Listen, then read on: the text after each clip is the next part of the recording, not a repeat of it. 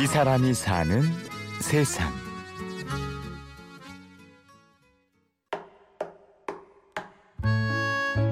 제 동료 기자가 정숙 씨가 저기 작가로 하고 있는 그 시사 프로그램 라디오 시사 프로그램 고정 출연하고 있었어요. 근데 해외 출장을 하게 되면서 한 주 저한테 좀 대신해 달라고 하더라고요. 그래서 용돈이나 벌자 하는 생각으로 갔죠.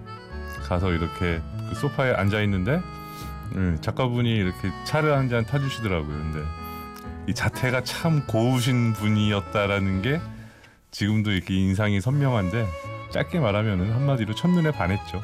그때가 제가 서른 일곱 살일 때. 한 번의 우연한 만남은 또 다른 만남을 낳았고 두 사람은 서로를 알아가기 시작했습니다. 근데 만난 지 얼마 안 됐는데 이제 서로 이제 자기가 좋아하는 것들 이제 이런 이야기를 나누다가 아 나는 시애틀이라는 곳에 가보고 싶다. 거기가 이렇게 안개도 자주 끼고 도시에서 하얀 설산이 보이는 항구 도시라고 하더라. 이제 뭐 이런 이야기를 이렇게 했던 것 같아요. 근데 그때 뭐 이 사람이 그 이야기를 듣더니 어 김영숙 씨 우리 같이 어 시애틀 갑시다 이러는 거예요. 근데 가슴이 막 두근거리더라고요. 당신이 그걸 하고 그로부터 1년 후 가정을 이룬 두 사람. 어느 날 보게 된 한 편의 영화는 결혼 전의 소망을 다시금 불러들였는데요. 영화관에서 그 월터 미티의 상상 월터미티의 상상은 현실이 된다. 예, 월터 미티의 상상은 세, 현실이 된다라는 영화를 이렇게 보게 되었어요. 근데 그 영화에서 오히려 그뭐 여행이 다가 아니다라는 오히려 또 그런 또 내용이기도 해요. 그런데 우리 저희는 거기서 나온 어떤 풍광들 그런 것들을 보면서 또 가슴이 두근거리기 시작하더라고요. 그래서 정말 하고 싶은 것을 위해서 한번 우리 떠나보자. 그리고 이 사람이 또 쳇바퀴처럼 반복되는 일상에 마침 변화의 계기가 필요했던 시점. 다니던 회사에 사직서를 내고 꿈에 그리던 세계 여행길에 오르게 됩니다.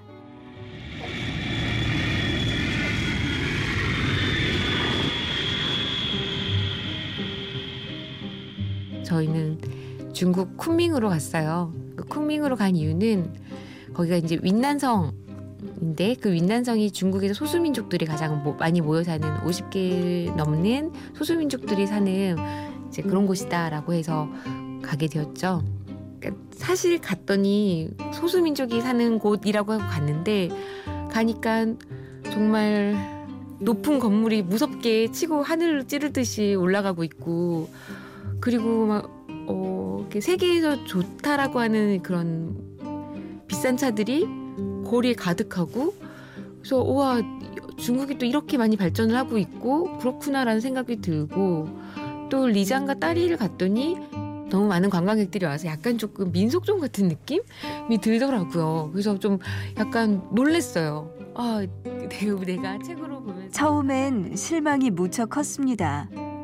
애초 기대했던 이국의 낯선 풍경 또한 현실과 동떨어졌음을 알았기 때문인데요. 그러던 중 히말라야 안나푸르나 트레킹 길에서 예상치 못한 반전이 일어납니다. 네, 올라가는 길에 촌농이라는 곳이 있었어요. 그 촌농이 또 하나 유명한 게 마차푸차레라는 봉우리를 잘 볼 수 있는 곳이라고 저 이제 알고 간 거죠. 갔는데 새벽에 화장실을 가려고 이렇게 문을 열고 이렇게 나왔어요. 그 나와준 이제 손전등을 켜고 바닥을 보면서 화장실을 가고 있는데 저 위에서 뭐가 날 이렇게 내려다보는 느낌이 드는 거예요. 그래서 이상하다 해가지고 고개를 들어서 이렇게 하늘을 봤는데 그 순간 그때 구름이 걷히고 그 별빛에 그 봉우리가 저를 이렇게 너, 내다보는 듯한 그 엄청난 그 거대한 무언가가 저를 이렇게 내다보는 느낌으로 이렇게 보고 있더라고요. 그 기운이랄까요? 그 기에 딱 눌려서 그 고개를 이렇게 이렇게 이렇게 피하게 될 정도로 아그 어마한 그 기운 같은 게 막 느껴지더라고요. 사람 사는 게 다 그렇더라며 실망을 낳치면 거대한 자연이 위로를 해줬고 사람들 역시 따뜻한 미소로 감동을 안겼습니다. 그렇게 해서 거쳐간 나라가 총 29개국. 특히 남미에서의 기억을 잊을 수 없다고 하죠.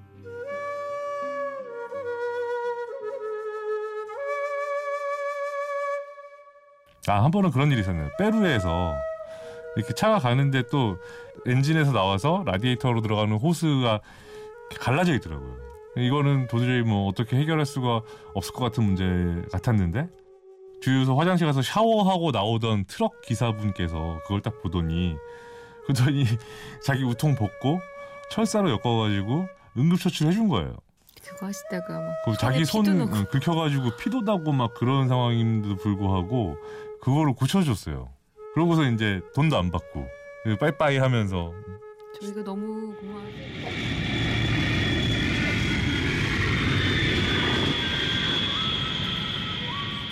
일년 2개월의 여행이 끝난 지금 두 부부는 이제 모든 것을 새롭게 시작해야 합니다. 이 모든 것을 가능케 한 그날의 언약을 다시 떠올리면서요. 김영숙, 음, 내 마누라. 벌써 쓰다 지우다 버리다 몇 번째인지 그러다 시간이 이렇게 됐네. 방송국에서 당신을 처음 보고 같이 비빔밥을 먹고 인왕산 산책을 하고 당신을 조금씩 알아가게 됐지. 무엇보다 동물원에 갔을 때 그날 밤 억수 같은 비가 쏟아지고 영화를 봤던 날, 난 당신을 반드시 잡아야겠다는 생각이 들었어. 그리고 운명의 선운사, 촉촉한 공. 이 사람이 사는 세상. 1년 2개월간의 세계 일주를 마치고 돌아온 김영숙, 김아영 부부를 만났습니다. 고맙습니다.